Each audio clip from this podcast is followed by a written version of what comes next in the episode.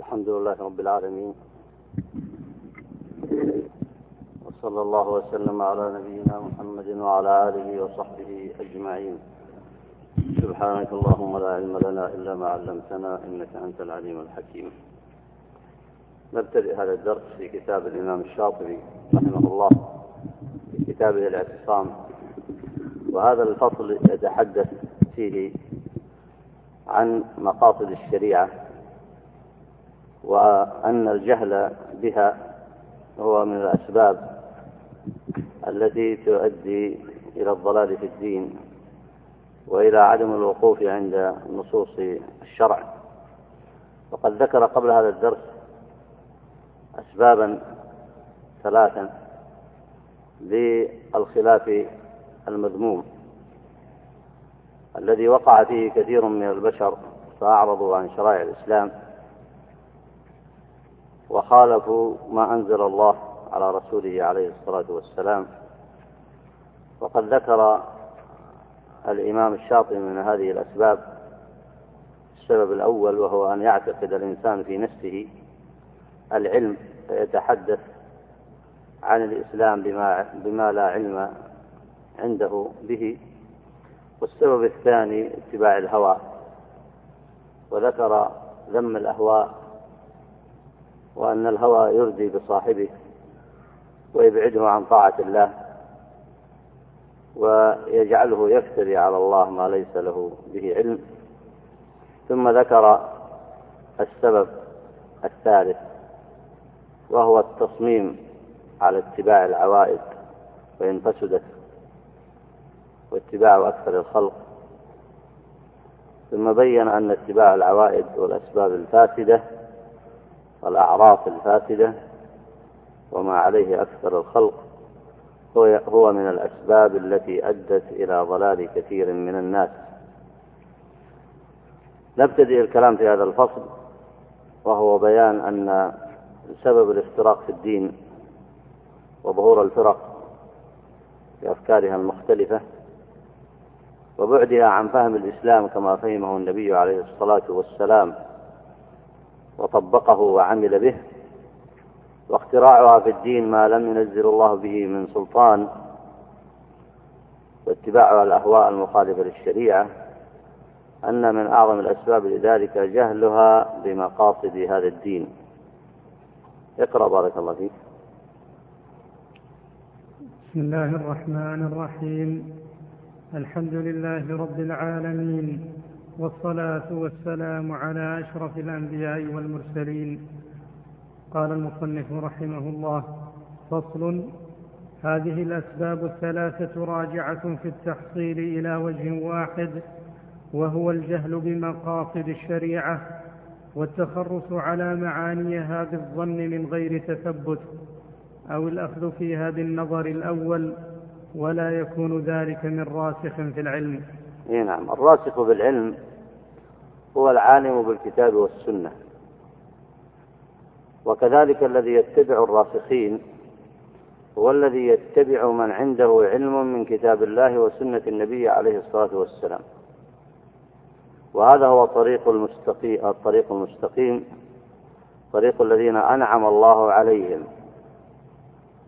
لا طريق الضالين المضلين ولا طريق المغضوب عليهم. فالضالون المضلون هم الذين يضلون الناس بغير علم. والمغضوب عليهم هم الذين معهم علم لكنهم يحرفونه عن مقاصده.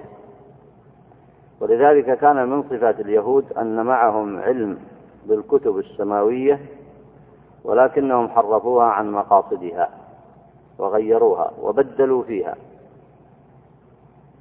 وكذلك من ليس معه علم بمقاصد الشريعة فيعبد الله على غير بينة. وأما قول المصنف رحمه الله أن الجهل بمقاصد الشريعة يرجع إلى الأسباب الثلاثة لأن من جهل مقاصد الشريعة يتصف بأحد تلك الأوصاف. إما أن يظن أن عنده علم وليس عنده علم وهو السبب الأول وإما أن يتبع الهوى وإما أن يصمم على اتباع العوائد الفاسدة وإن كان عليها أكثر الناس. ولا شك أنه إذا وقع في سبب من تلك الأسباب لا شك أنه سيجهل مقاصد الشريعة. والمقصود هنا بمقاصد الشريعة هي مقاصد الشريعة العليا التي شرعها الله لحفظ دينه وحفظ ضرورات الخلق من حفظ أنفسهم وعقولهم ودمائهم وأموالهم وأعراضهم. وهذه المقاصد أعلاها حفظ الدين. وحفظ الدين معناه أن يتيسر للناس في طلب الحق والعمل به وإقامة أركانه ومعرفة الحق الذي ينجون به عند الله. وبهذا يتحقق لهم إقامة دينهم على استقامة ودنياهم على استقامة فتحصل لهم مصالح الدنيا والآخرة.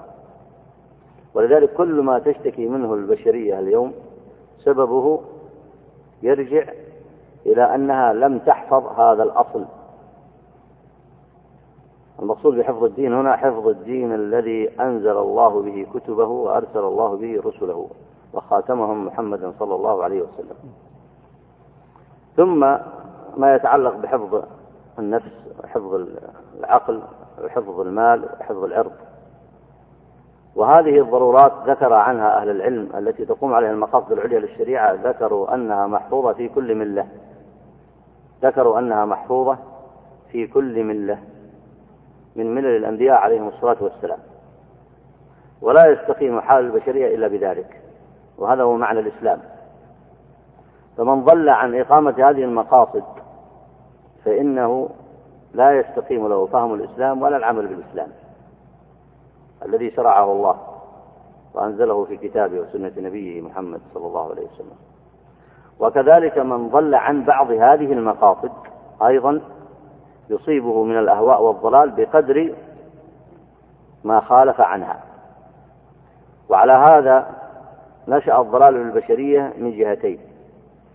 الجهة الأولى الضلال الذي نشأ في داخل هذه الأمة بسبب انحرافها وجهلها ببعض مقاصد الشريعة.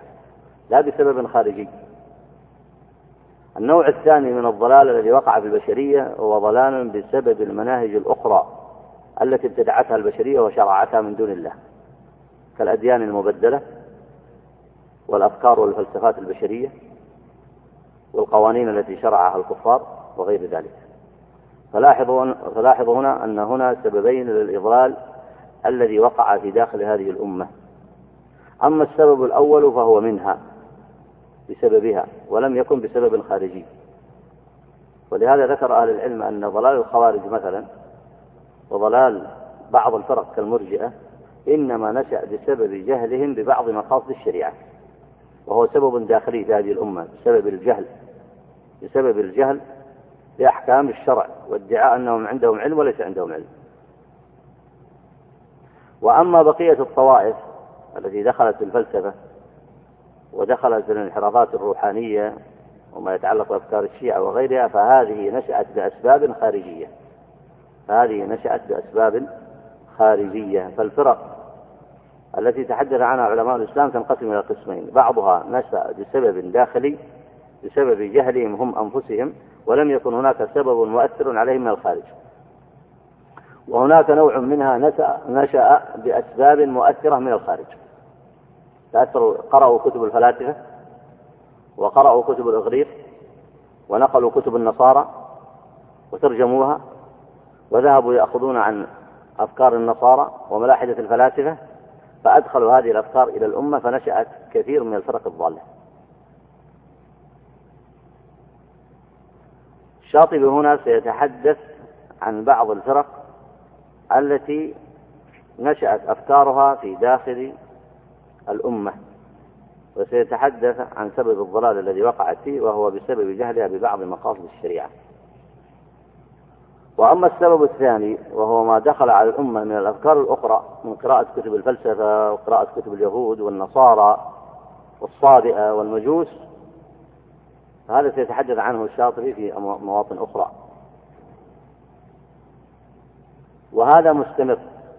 السبب الأول مستمر والسبب الثاني مستمر ولذلك سبق معنا أن البدع سيالة لا تنقطع. وسواء كان رأسها الشرك وهو التأثر بالأفكار بأفكار الأمم الأخرى كما هو حاصل الآن في كثير من الطوائف التي تجلب كتب آه، الكفار والمشركين وتتأثر بها وتنشر فلسفاتهم أو بعض الأفكار التي تنشأ بسبب العلم بسبب الجهل بمقاصد الشريعة من داخل هذه الأمة. سيتحدث هنا الآن عن مثال يطبقه على آه، مسلك الخوارج. ثم بعد ذلك سيتحدث عن بعض آرائهم.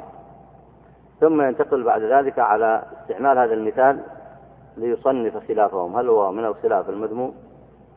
لأنه سبق أنه تكلم عن الخلاف وجعل ثلاثة أنواع. فسيصنفه في خلاف المشركين أو في خلاف المبتدعة أو في الخلاف غير المذموم. سيدرس هذه المسألة كتطبيق عملي على ما سبق من الدروس السابقة. ثم بعد ذلك سيتكلم عن موقف السلف من تكفير أهل الأهواء. إي نعم. ألا ترى أن الخوارج كيف خرجوا عن الدين كما يخرج السهم من الصيد المرمى؟ لأن رسول الله صلى الله عليه وسلم وصفهم بأنهم يقرؤون القرآن لا يجاوز تراقيهم.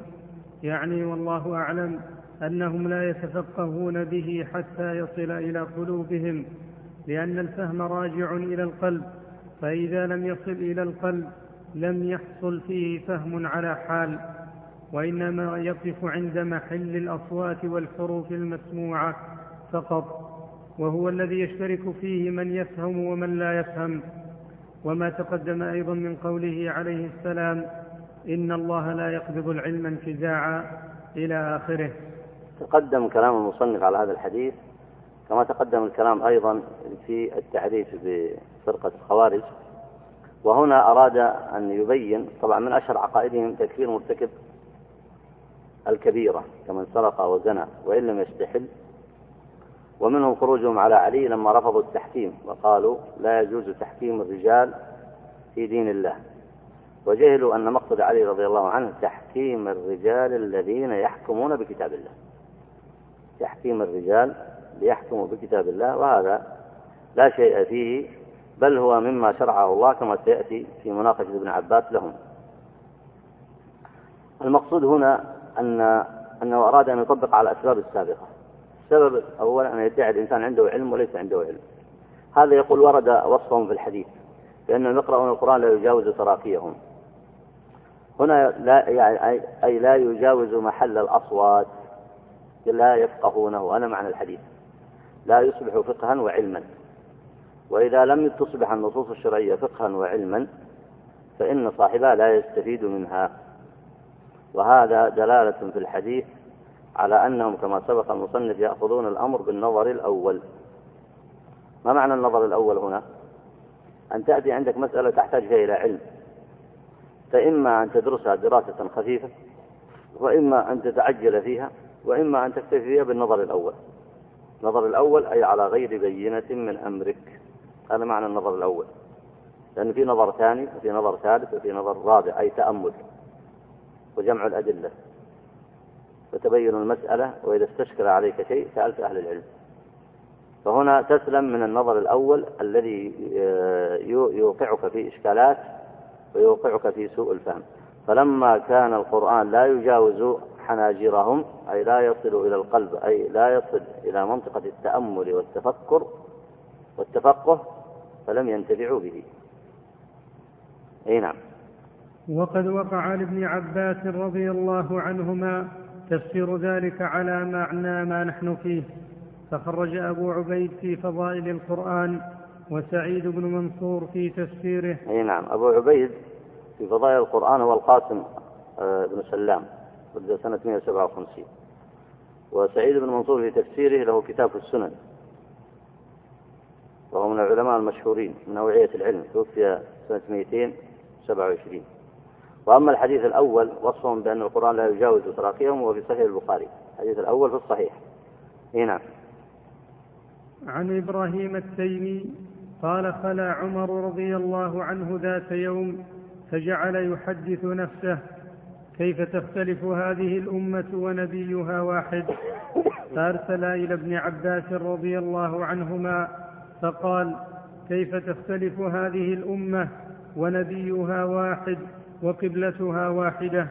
زاد سعيد وكتابها واحد. قال فقال ابن عباس يا أمير المؤمنين إنما أنزل علينا القرآن فقرأناه وعلمنا فيما أنزل. وإنه سيكون بعدنا أقوام يقرؤون القرآن ولا يدرون فيما نزل. إي نعم هذا طبقوا على السبب الأول. يعني لا يعلمون لا يأخذون العلم من مصادره الصحيحة. الآن تطبيق جزئي تحتاج إلى آية قد يكون لها سبب نزول.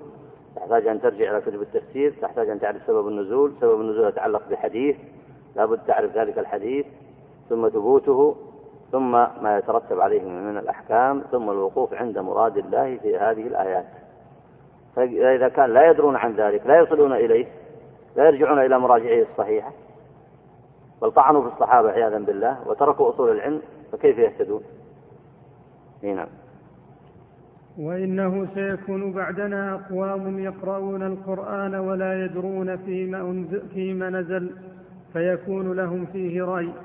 فإن كان لهم فيه رأي اختلفوا.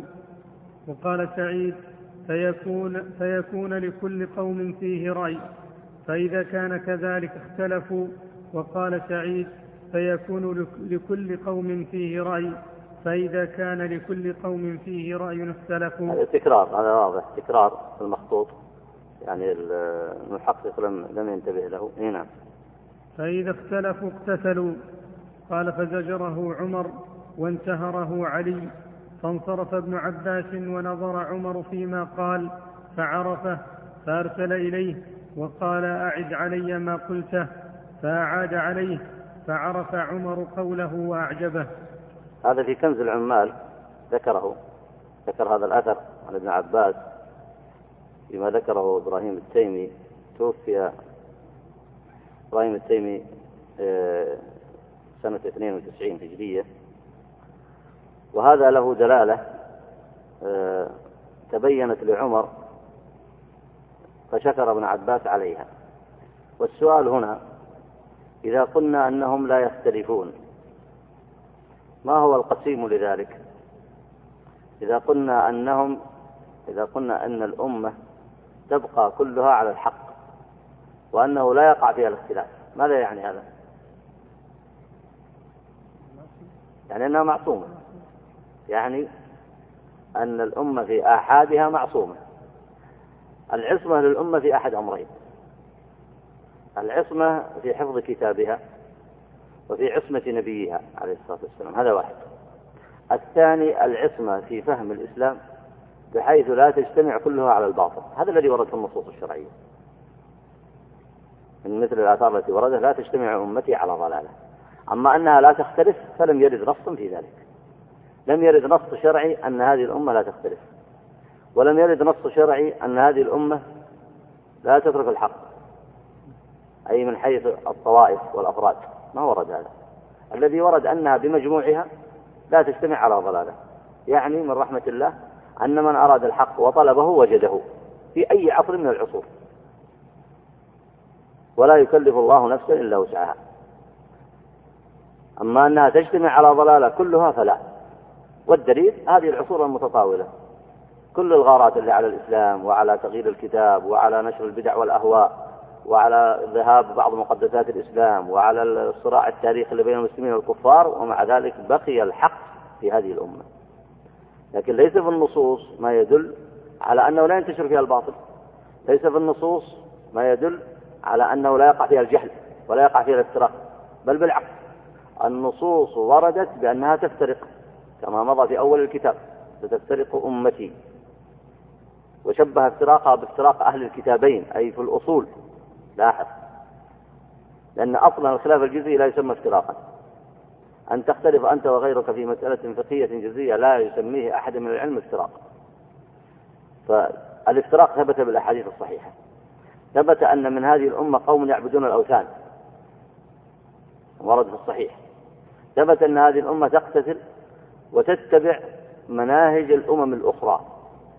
وأما بالواقع فثبت عيانا. انتسب إلى الإسلام طوائف ليسوا منه في صدر ولا ود ولا ورد ليسوا منه في شيء. ودخلت كثير من أفكار الأمم على الأمة من هذا الباب. فلما تبين لعمر هذا المعنى عرف ما قاله ابن عباس أنه سيقع الاختلاف فيها وأن منهم من سيدبر ويعرض عن الكتاب ويتأول ويترك التحاكم إليه ولا يتخذ منهج الصحابة قدوة ولا أسوة ولا يصبر على ما كان عليه العمل في الجيل الأول ولا يطبق الإسلام كما طبقه النبي عليه الصلاة والسلام. فمن يضمن له الهداية؟ وهل الهداية تكون بمجرد الانتساب؟ كلا. فهذا الذي ذكره ابن عباس هو عين الفقه فلذلك تنبه له عمر رضي الله عنه فعرفه فأعجبه. طيب ما الحل إذن؟ الحل أن هؤلاء يصنعون كما صنع كما صنع عباد الله الصالحين. النبي صلى الله عليه وسلم أقام الكتاب والسنة وجمع الناس عليها وعزل جميع الفلسفات والأفكار الأخرى عن هذه الأمة. هذا هو الصحيح هذا من يريد أن يقيم الدين. ولما ولما قامت حركة الردة قاومها الصحابة رضوان الله عليهم وقضوا عليها. ولما جاء من يريد غير الإسلام رفض النبي عليه الصلاة والسلام في شيء. فلم تحدث ضلالة لا بداخل الأمة ولم تأتي ضلالة من خارجها. والعرب كان عندهم حضارات كان الفرس والروم عندهم كتب. والنبي لما فتح خيبر حصون خيبر وجدها مليئة بكتب اليهود. ولكنه لم يكن عند المسلمين مصدر آخر.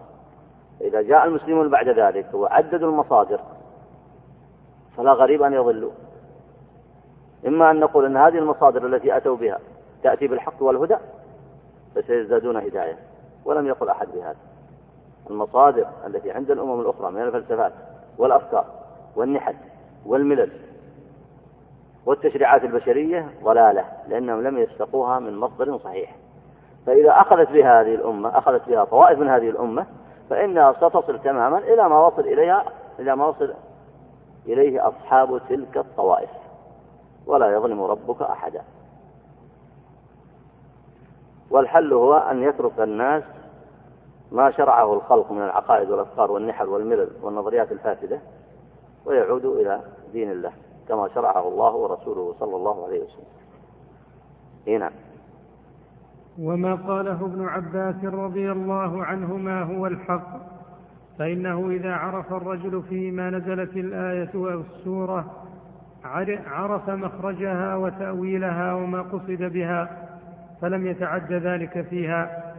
وإذا جهل فيما أنزلت احتمل النظر فيها أوجها فذهب كل إنسان مذهبا لا يذهب إليه الآخر. وليس عندهم من الرسوخ في العلم ما يهديهم إلى الصواب أو يقف بهم دون اقتحام حمى المشكلات فلم يكن بد من الأخذ ببادي الرأي أو التأويل بالتخرص الذي لا يغني من الحق شيئا إذ لا دليل عليه من الشريعة. فضلوا وأضلوا. ومما يوضح ذلك ما خرجه ابن وهب عن بكير أنه سأل نافعا كيف رأي ابن عمر في الحرورية؟ قال يراهم شرار خلق الله إنهم انطلقوا إلى آيات أنزلت في الكفار فجعلوها على المؤمنين. سمي حرورية لأنهم كانوا في حروراء بلدة بالعراق. وابن وهب بكير وعبد الله بن الأشج فقيه الحافظ توفي سنة 227 إي نعم. فسر سعيد بن جبير من ذلك فقال مما, مما يتبع الحرورية من المتشابه قوله تعالى ومن لم يحكم بما أنزل الله فأولئك هم الكافرون ويقرنون معها ثم الذين كفروا بربهم يعدلون. فإذا رأوا الإمام يحكم بغير الحق قالوا قد كفر ومن كفر عدل بربه ومن عدل بربه فقد أشرك. فهذه الأمة مشركون فيخرجون, فيخرجون فيقتلون ما رأيت لأنهم يتأولون هذه الآية. فهذا معنى الرأي الذي نبه عليه ابن عباس وهو الناشئ عن الجهل بالمعنى الذي نزل القرآن فيه. وقال نافع إن ابن عمر كان إذا سئل عن الحرورية قال يكفرون المسلمين ويستحلون دماءهم وأموالهم وينكحون النساء في عددهن وتأتيهم المرأة فينكحها الرجل منهم ولها زوج فلا أعلم أحدا أحق بالقتال والقتل منهم. أي نعم. هذه الفروع من استحلال الدماء والأموال وما يترتب عليها سببهم أنهم اعتقدوا في التكفير مذهبا مخالفا لنصوص الكتاب والسنة. كفروا المسلم الذي يقيم التوحيد بمجرد وقوعه في الكبيرة كالزنا والسرقة.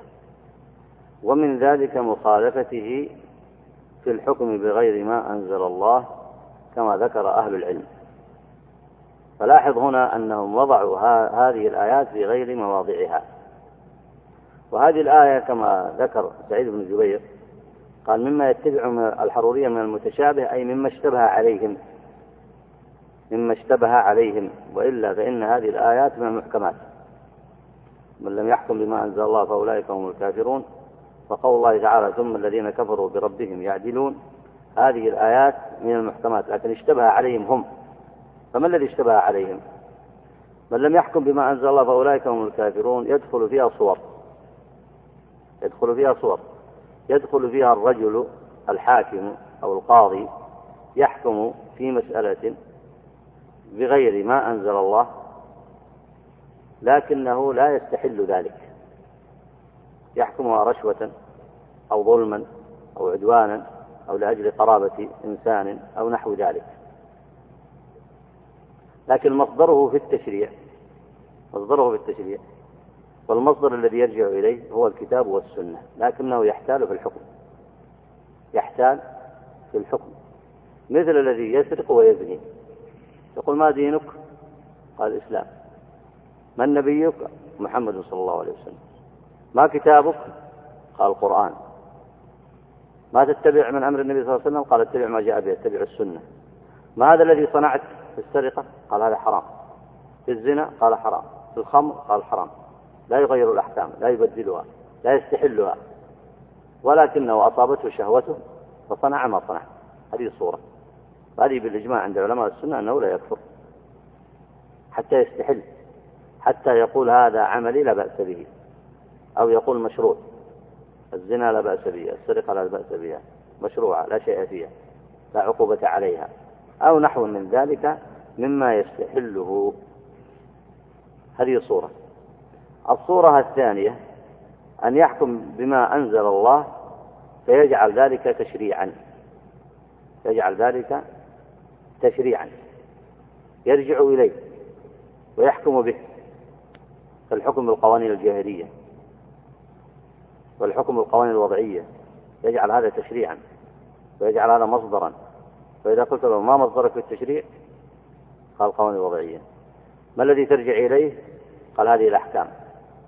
ما هو المصدر الأساسي عندك فيما يتعلق بحكم الزنا بحكم القتل بحكم كذا بحكم كذا من سائر الأحكام؟ قال عندي مصدر أسميه التشريع أرجع إليه. أسميه الأعراف الجاهلية أسميه الأحكام البشرية أرجع إليها ففرق بين هذا وبين هذا. والفرق كبير جدا بين من يجعل الشريعة هي المصدر الوحيد للتشريع ولا يضع معها مصدر آخر ثم يجعلها حاكمة على الناس. ثم يجعلها هي الأحق بالاتباع. هي الحقيقة بالاتباع وحدها وما سواها باطل ولا يدخل عليها منهجا آخر. ثم يخالف عن ذلك مخالفته أشبه بمخالفة الرجل من أهل الإيمان يخالفه في معصية يزني أو يسرق. لا يكفر إلا إذا استحل. ولذلك قال ابن عباس في الصورة الأولى من الحكم قال كفر دون كفر. كفر دون كفر. لا تكون كفر أكبر إلا إذا استحل. لا تكون كفر أكبر إلا إذا استحل.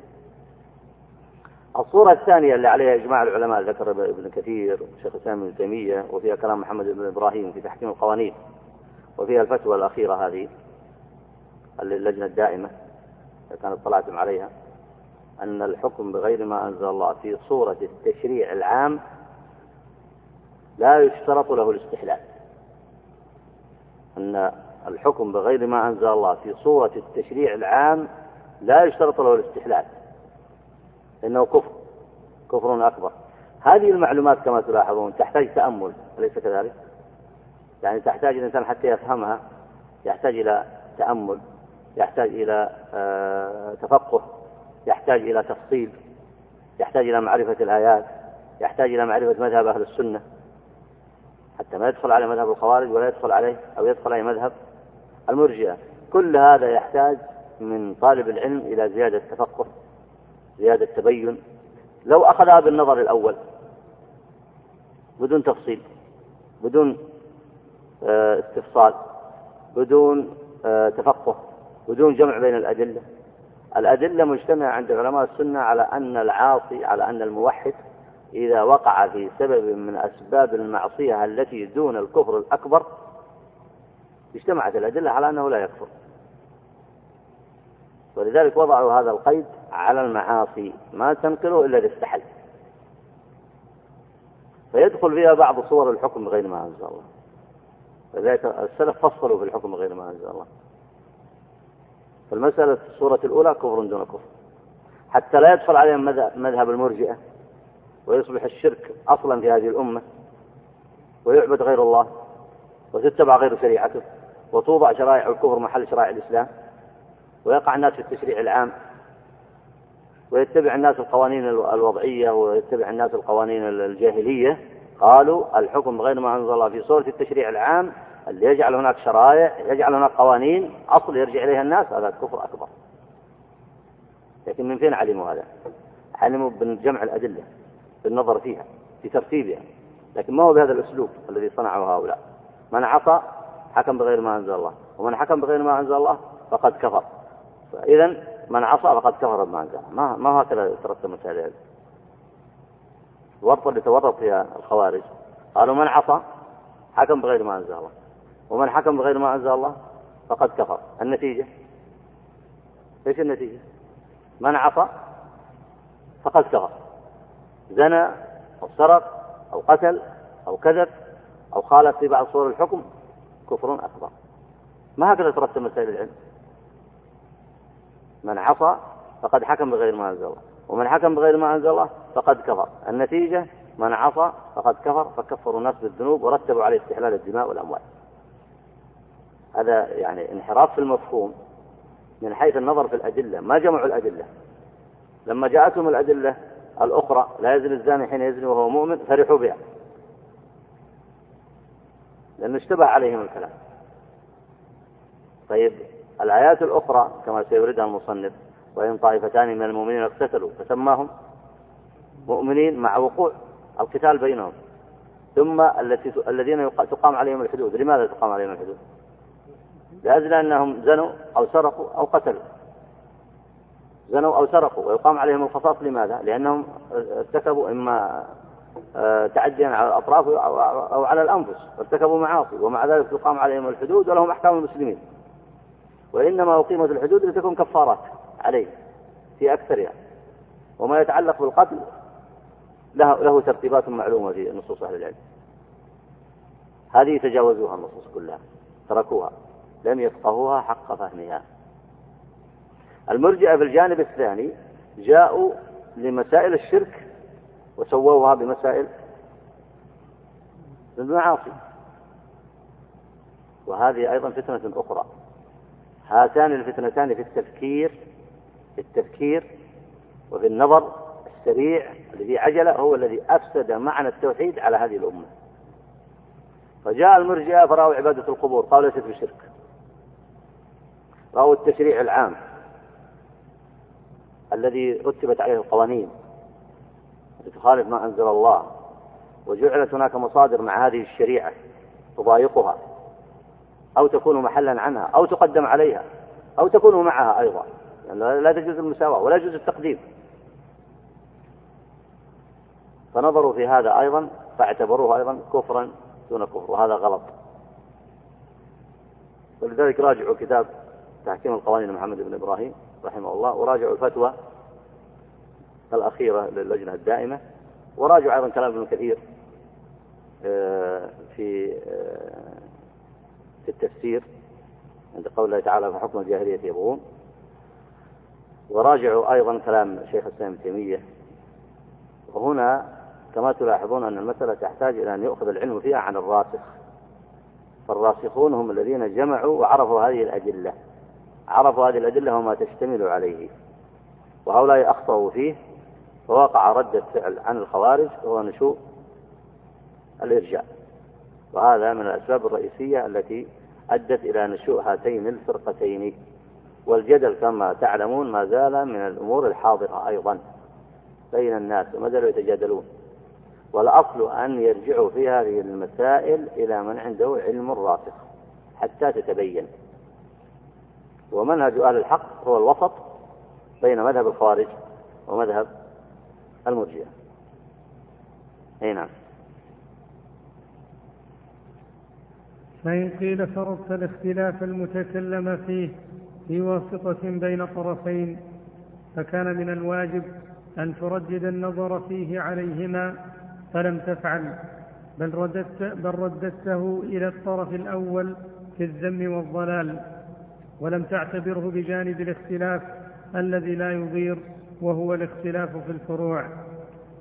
فالجواب عن ذلك؟ يعني هذا يريد الآن كأنه يقول للإمام الشاطبي اجعل هذه المسألة تطبيقا على أي شيء.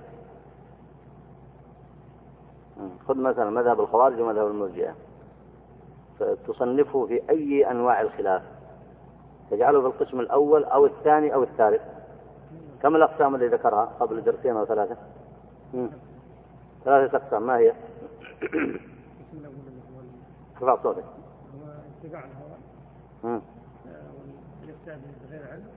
لا أقسام أنواع الخلاف. ما هو أسبابه؟ فرق بين أنواع الخلاف وأسباب الخلاف. خلاف المشركين. وخلاف الخلاف الثاني الخلاف في الكليات والأساسيات في الدين. اللي المصنف جعل فيه خلاف الفرق الضالة مثل الخوارج والمرجئة وغيرهم. النوع الثالث. الخلاف الذي وقع بين الصحابة في الفروع. هذا الآن مثال تطبيقي. في أيهم في أي الثلاثة الأنواع؟ في الأول ولا في الثاني؟ على كلام المصنف السابق في الثاني. في الثاني الخلاف في الكليات والأساسيات هم ما خالفوا في التوحيد. ما خالفوا في التوحيد لكن خالفوا في في أمور أساسية كلية. أدت إلى الافتراق في الأحكام. أدت إلى وجود الفرقة. لكن كما سبق معنا الخلاف في الفروع لا يؤدي إلى اختلاف الفرقة. اللهم إلا إذا ضم معه الجهلة التعصب. لكن هذا النوع من الخلاف الموجود الآن يؤدي إلى الافتراق. ضروري لأنه بيستحل دمك ومالك. يؤدي إلى الافتراق ولا لا؟ يؤدي لأن العصاة المسلمين كثير. بس يؤدي إلى الافتراق. ولا بد.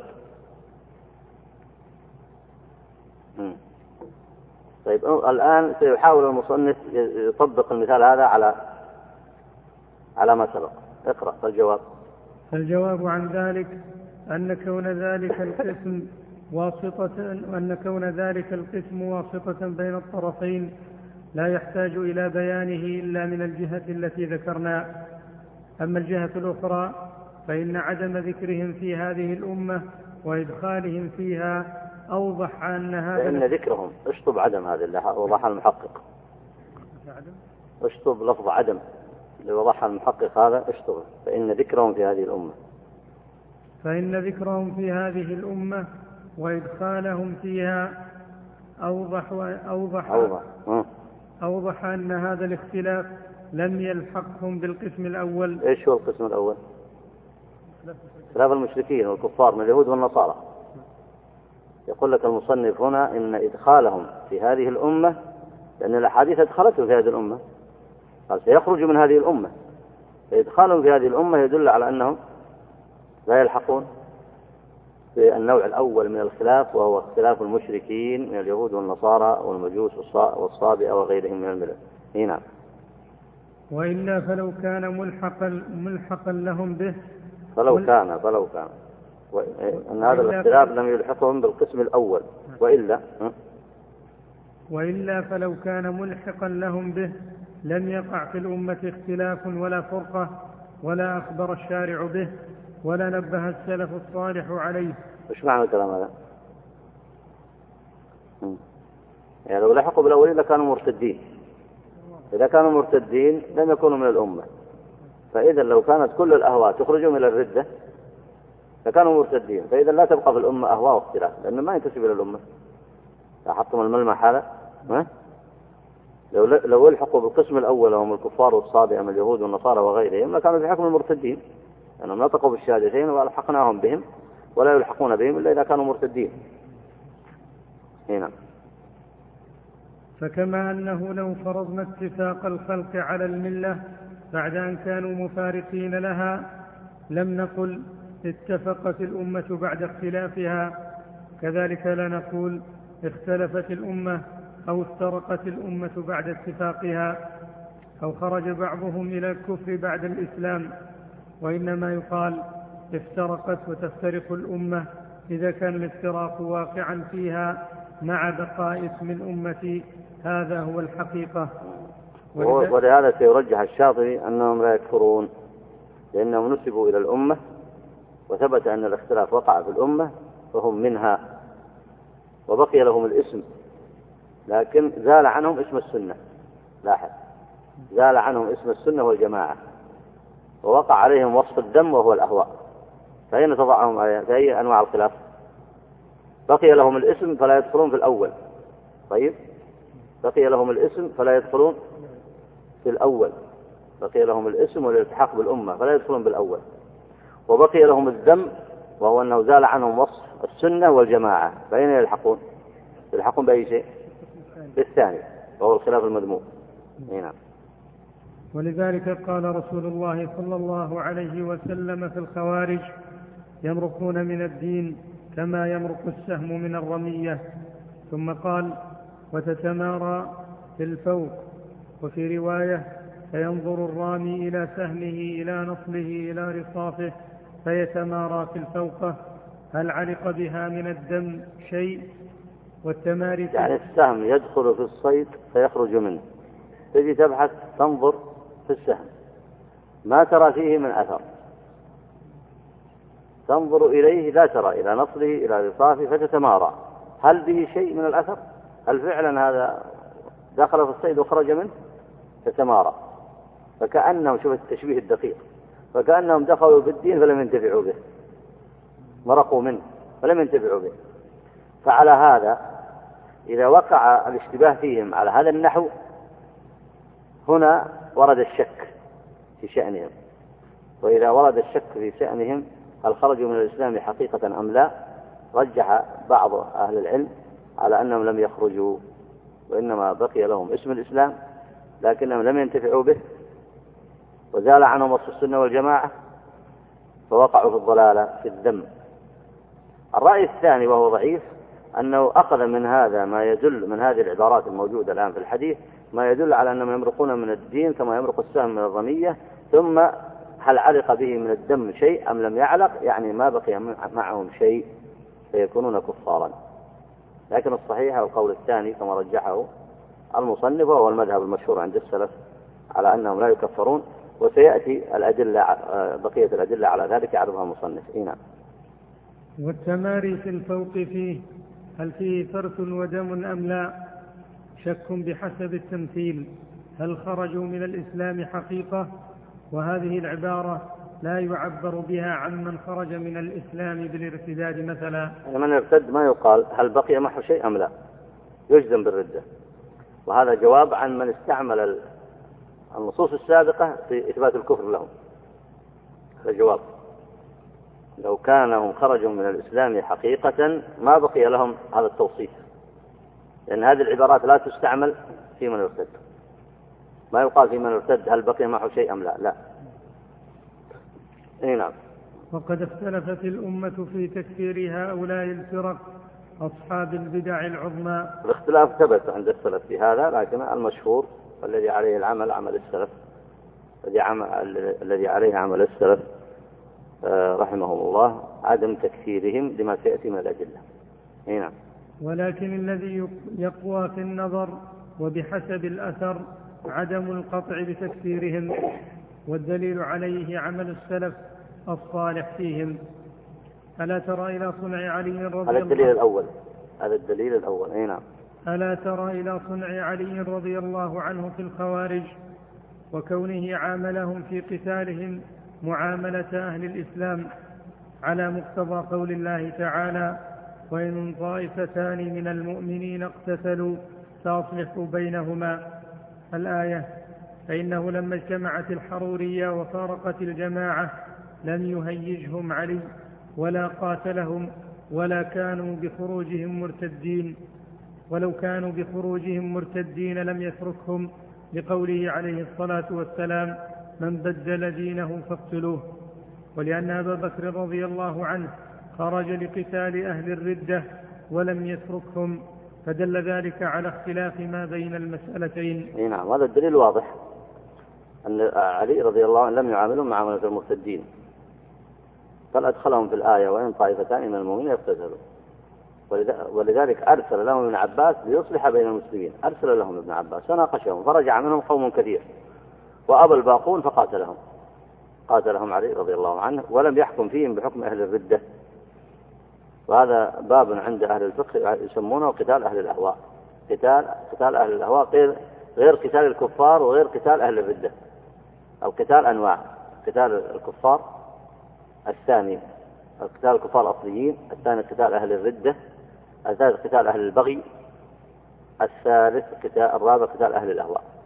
ويشتبه قتال أهل البغي مع قتال أهل الأهواء لكنه من جنس آخر ليس من جنس قتال المرتدين ولا من جنس قتال الكفار. له أحكام خاصة له أحكام فروعية خاصة به. هنا حين ظهر معبد الجهني وغيره من أهل القدر. لم يكن من السلف الصالح لهم إلا الطرد والإبعاد والعداوة والهجران. ولو كانوا, ولو كانوا خرجوا إلى كفر محض لأقاموا عليهم الحد المقام على المرتدين. إي نعم. هذا طبعا في الجملة. لكن لو أن أحدا منهم خرج إلى كفر محض حوسب حساب المرتدين. يعني من استبان شأنه من حيث رد الأدلة ورد المحكمات واستبان نقله نقلته الأهواء إلى درجات حتى وصل إلى الزندقة ورد نصوص الشريعة أو سب الدين أو الانتقال إلى أي سبب من النواقض البينة الظاهرة فإنه وإن كان من طائفتهم لكن يعامل معاملة خاصة يعامل معاملة المرتدين. لكن هذا الكلام الآن في جملتهم. نعم. هذا الدليل الثاني. الدليل الثالث. وعمر بن عبد العزيز أيضا لما خرج في زمانه الحرورية بالموصل أمر بالكف عنهم على حد ما أمر به علي رضي الله عنه ولم يعاملهم معاملة المرتدين.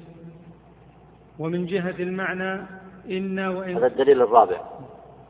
إنا وإن قلنا إنهم متبعون للهوى ولما تشابه من الكتاب ابتغاء الفتنة وابتغاء تأويله فإنهم ليسوا بمتبعين للهوى بإطلاق ولا متبعين لما تشابه من الكتاب من كل وجه. ولو فرضنا أنهم كذلك لكانوا كفارا إذ لا يتأتى ذلك من أحد في الشريعة إلا مع رد محكماتها عنادا وهو كفر. وأما من صدق بالشريعة ومن جاء بها وبلغ فيها مبلغا يظن به أنه متبع للدليل بمثله لا يقال فيه إنه صاحب هوى بإطلاق بل هو متبع للشرع في نظره لكن بحيث يمازجه الهوى في مطالبه. من جهة إدخال الشبه في المح... من جهة إدخال الشبه في المحكمات بسبب اعتبار المتشابهات فشارك أهل الهوى في دخول الهوى في نحلته وشارك أهل الحق في أنه لا يقبل إلا ما دل عليه الدليل على الجملة. نعم يعني يقصد على يتحال بهذه العبارة الطويلة يقصد أنهم منحاشون إلى الشريعة. منحاشون إلى الشريعة متبعون لها بالجملة. إلا أنهم أحدثوا هذه الأهواء. إلا أنهم أحدثوا هذه الأهواء. هذا قصد من هذه العبارة الطويلة. ولذلك قال لو تبين أنهم ردوا المحكمات البينات على وجه العموم هذا ما يمكن يقع إلا من كافر. لكن قبلوا محكمات كثيرة وعملوا بها انتسبوا إليها وانحاشوا إلى الشريعة وطبقوا أحكامها إلا في هذه إلا فيما مازجهم من الهوى في هذه المسألة التي اختصوا بها. ومن هنا لا يكون لهم حكم المرتدين لا يكون لهم حكم المرتدين. إي نعم. لكن يبقى لهم حكم أهل الأهواء. إي نعم. وأيضا فقد ظهر منهم اتحاد القصد مع أهل السنة على الجملة في مطلب واحد وهو الانتساب إلى الشريعة. ومن أشد مسائل الخلاف مثلا مسألة إثبات الصفات حيث نفاها من نفاها. فإن إذا نظرنا إلى مقاصد الفريقين وجدنا كل واحد منهما حائما حول حمى التنزيه ونفي النقائص وسمات الحدوث وهو مطلوب الأدلة وإنما وقع اختلافهم في الطريق وذلك, وذلك لا يخل بهذا القصد في الطرفين معا فحصل في هذا الخلاف حصل في هذا الخلاف أشبه الواقع بينه وبين الخلاف الواقع في الفروع. إي نعم. المصنف هنا رحمه الله يريد أن يثبت لهم أنهم ليسوا بمرتدين وأنهم من أهل الأهواء. والأدلة الأول في صنيع علي رضي الله عنه هو دليل من فعل السلف مبني على الأدلة. وكذلك الدليل الثاني الدليل الثالث من فعل عمر بن عبد العزيز وكذلك ما ذكره من جهة المعنى. فلو اكتفى بذلك لكان مناسبا. لكن آه، العبارة الأخيرة هذه انتقل بها لينظر للخلاف في الصفات. وفي مسألة الخوارج أيضا لأنه يتكلم عن نفس الباب. وقولهم أنهم يحمون على الأدلة في إثبات التنزيه لله. كونهم يقصدون تنزيه الله لا يكفي هذا. لا يكفي. لا يكفي القصد إلى الخير. ولو كان القصد إلى الخير لكفى الخوارج.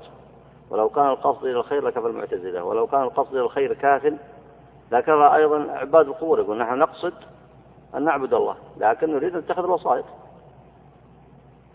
وهم في حقيقتهم يقصدون عبادة الله لكن ضلوا في الطريق. يقول الآن لماذا تجعل الوسائط؟ هذا هو المعبود الذي خلق ورزق وصور وأبدع وأنت تصلي له وتدعوه من دون الله؟ قال لا وإنما اتخذ وسائط. فالقصد إلى الخير وحده لا يكفي. ولا بد من التزام حكم الشرع وقبول مقتضى النصوص وعدم ترك المحكمات. فهؤلاء الذين نفوا الصفات تركوا المحكمات وهم أهل أهواء. والخلاف ينظر في الثاني لا في الثالث. الخلاف معهم ينظر في أي شيء؟ في الثاني المذموم الذي سبق كلام المصنف فيه حيث جعل أهل الأهواء خلافهم من الخلاف المذموم في النوع الثالث وكذلك خلاف الخوارج. وفي النوع الثالث هل تستحل قتال من خالفك في الفروع؟ فكيف استحل السلف قتال هؤلاء؟ لو كان خلافهم في الفروع. لو كان خلافهم في الفروع السلف لا يستحلون قتالهم. لكن خلافهم ليس في الفروع. خلافهم في الأصول. خلافهم في أمور المحكمات أساسيات وكذلك الخلاف في الصفات. في نفي الصفات لأنه يؤدي إلى نفي المحكمات. أي نعم. وأيضا فقد يعرض يعرض الدليل على المخالف منهم فيرجع إلى الوفاق لظهوره عنده كما رجع من الحرورية الخارجين على علي رضي الله عنه ألفان. وإن كان الغالب عدم الرجوع كما تقدم في أن المبتدع ليس له توبة. هذا على الغالب لكنه قد يتوب كما ثبت. وكما سيذكره من قصة ابن عباس يوم ناظرهم. لكن كونه المخالف يرجع إلى الدليل فيعمل به إذا ظهر له هذا يدل على أن أن الله أراد به الخير وأنه تاب ورجع إلى الحق. كما أن المرتد إذا رجع إلى الإسلام دل أن الله أراد به الخير والكافر إذا أسلم دل أن الله أراد به الخير. لكن خروج رجوع الكافر إلى الإسلام أو دخول الكافر في الإسلام ورجوع المرتد إلى الإسلام وخروج أصحاب الأهواء رجوعهم إلى السنة هذا لا يعني أنهم يوم كانوا كان خلافهم من النوع الثالث. لاحظ النقطة دي مهمة. فخلاف الكفار من النوع الأول مذموم. فإذا تابوا منه ورجعوا فالحمد لله.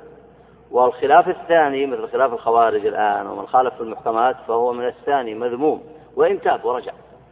وكون المصنف يقول وقد يعرض الدليل يعرض الدليل على المخالف فيقبله هذا لا يعني أنه كان محمودا قبل ذلك. لا. خلافه من الخلاف المذموم. ولذلك منزوع عنه وصف السنة. والجماعة مذموم. وتنطبق عليه الأحاديث الواردة. ولو مات مات على انحرافه وأهوائه وكونه يرجع إلى الصواب الحمد لله. كونه يرجع إلى الصواب. إذا رجع إلى الصواب أخذ الوصف الممدوح الذي زال عنه. فإن كان كافرا أخذ وصف الإسلام. وإن كان مرتدا أخذ وصف الإسلام. وإن كان من أصحاب الأهواء أخذ وصف السنة والجماعة. والحمد لله. لكن لا يعني أنه كونه سيرجع أو يتفهم الموضوع ويتضح له ويرجع إلى الوفاق. أن خلافه كان من النوع الثالث لا. خلافه من النوع الأول والثاني. من النوع الأول أو الثاني. أي نعم. كم بقي من الوقت؟ هم؟ طيب تحبون تكملون كلام ابن عباس في مناقشة الخوارج ولا تأخرون بعدين؟ نعم. نعم. من الفصل هذا؟ طيب بس ما في وقت للتعليق عليه لكن نقرأه لتعرفون. طبعا جواب ابن عباس واضح. جواب ابن عباس واضح. ما يحتاج إلى شرح. ومناقشتهم تدل على ضيق عقولهم. تذكركم الأسباب الثلاثة اللي قالها الشاطبي. يدعون العلم وليس عندهم علم. أي نعم تفضل. أجل اقرأه كاملا. ما بقي من الوقت الخمس دقائق هذه. أي نعم.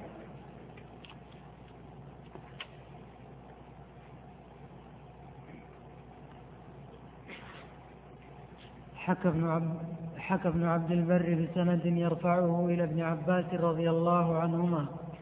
قال لما اجتمعت الحرورية يخرجون على علي.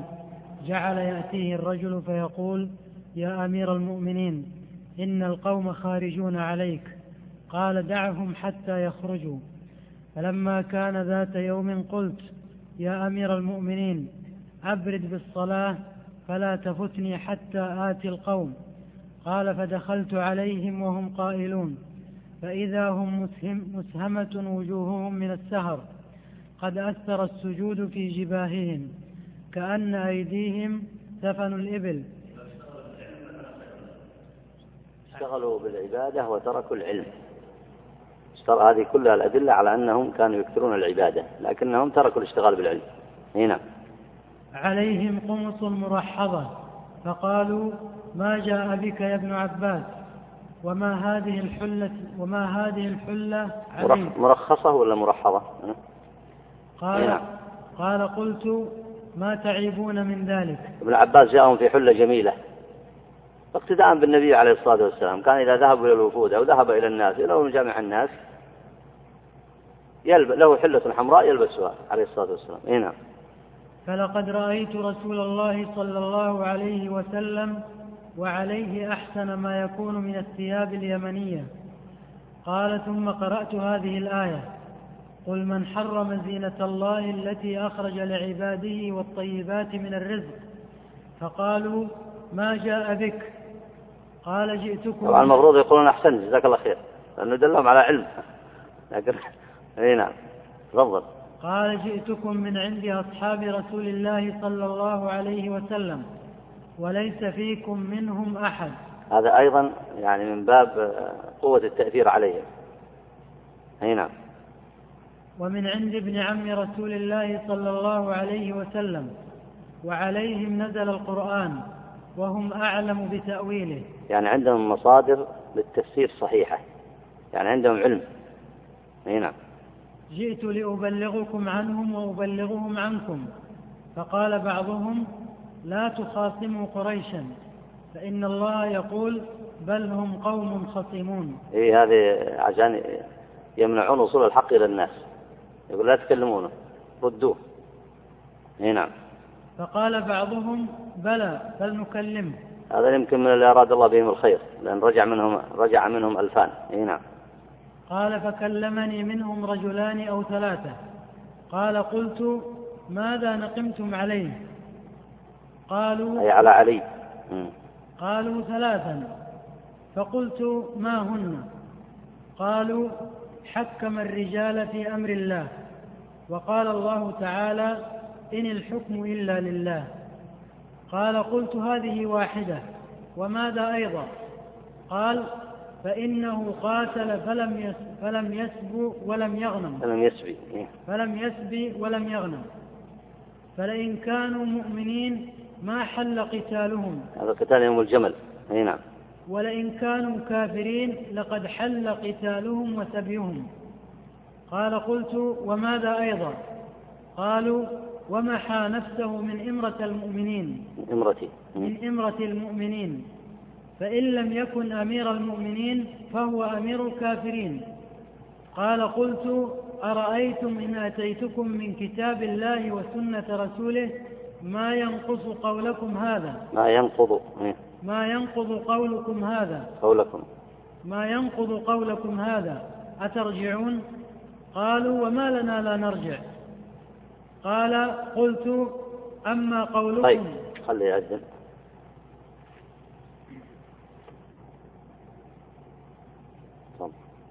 طيب أكمل بارك الله فيك. ما رأي الإخوان؟ يعني تبون نكمل الدرس محرم ولا نقف عشان الاختبارات؟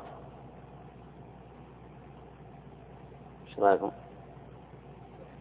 ها؟ باقي أسبوعين. تبغى نقف ها؟ والأمر إليكم. ها؟ تبغى نقف إلى بداية السنة ننقل الدرس داخل جدة إن شاء الله. ترتب أموركم نستكمل الكتاب إذا أحيانا الله. ها؟ ماشي؟ طيب. يصير هذا آخر درس. عشان الإخوان اللي ماشيين يسمعون الآن. ها وش رأي الإخوان؟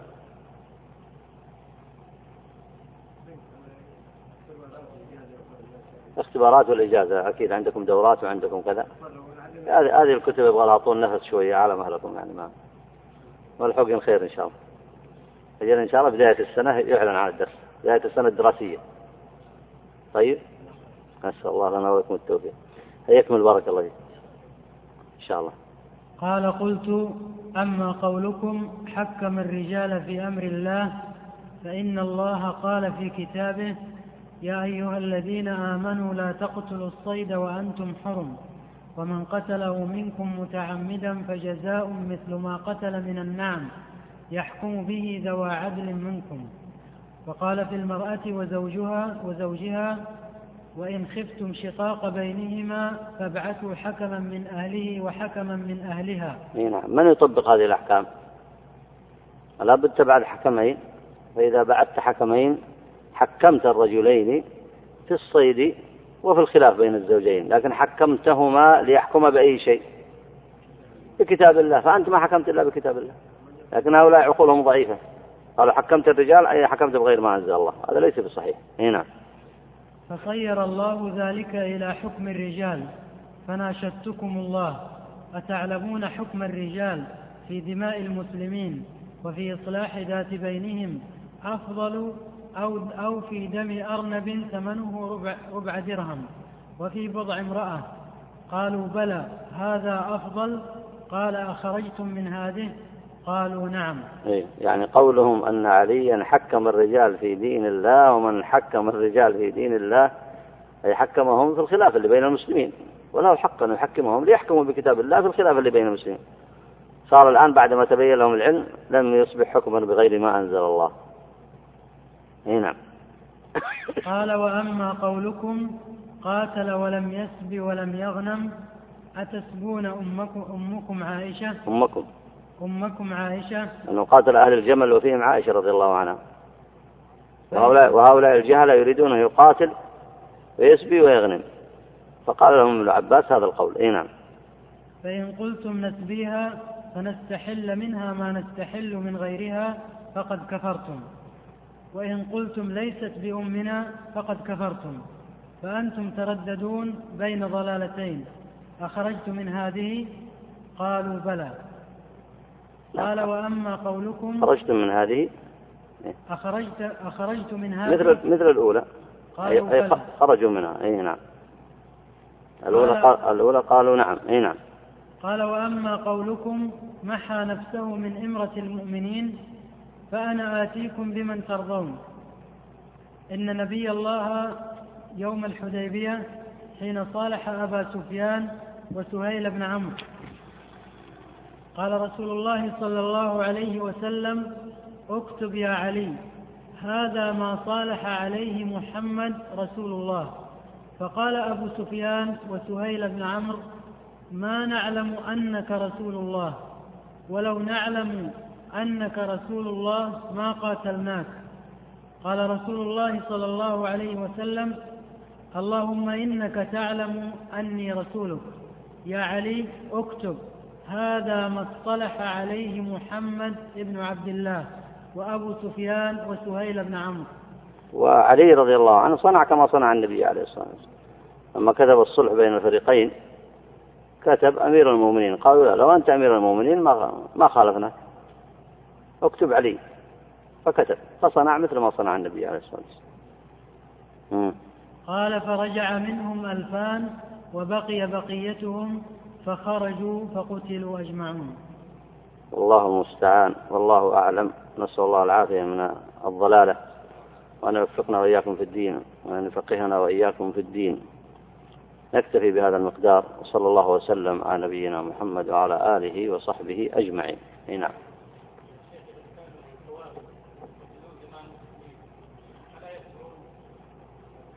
استحلوها بتأويل. استحلال بتأويل يختلف. مثل الخلاف اللي وقع بين الصحابة. فإن هؤلاء قاتل هؤلاء وقاتل وإن كان هذا يفترق لكن يفترق من حيث أن خلاف الصحابة ليس مثل خلاف هؤلاء. لكن إذا وقع الاستحلال بتأويل لا يكفر صاحبه. والصحيح عدم تكفيرهم الصحيح عدم تكفيرهم. كما سمعتم من الأدلة الصحابة عاملوهم معاملة أهل الأهواء ولم يعاملوهم معاملة المرتدين. فالاستحلال كان عندهم لشبهة. إي نعم. إذا أعلن إن شاء الله. يمكن يمكن يرتب يعلن يعني يقرب لكم هناك داخل جدة إن شاء الله. إذا الله يسر ها؟ ويصير في بداية الدراسة. متى يكون بداية الدراسة إن شاء الله؟ مم. طيب إن شاء الله. نسأل الله لنا ولكم التوفيق. سبحانك اللهم وبحمدك لا إله إلا أنت نستغفرك ونتوب إليك.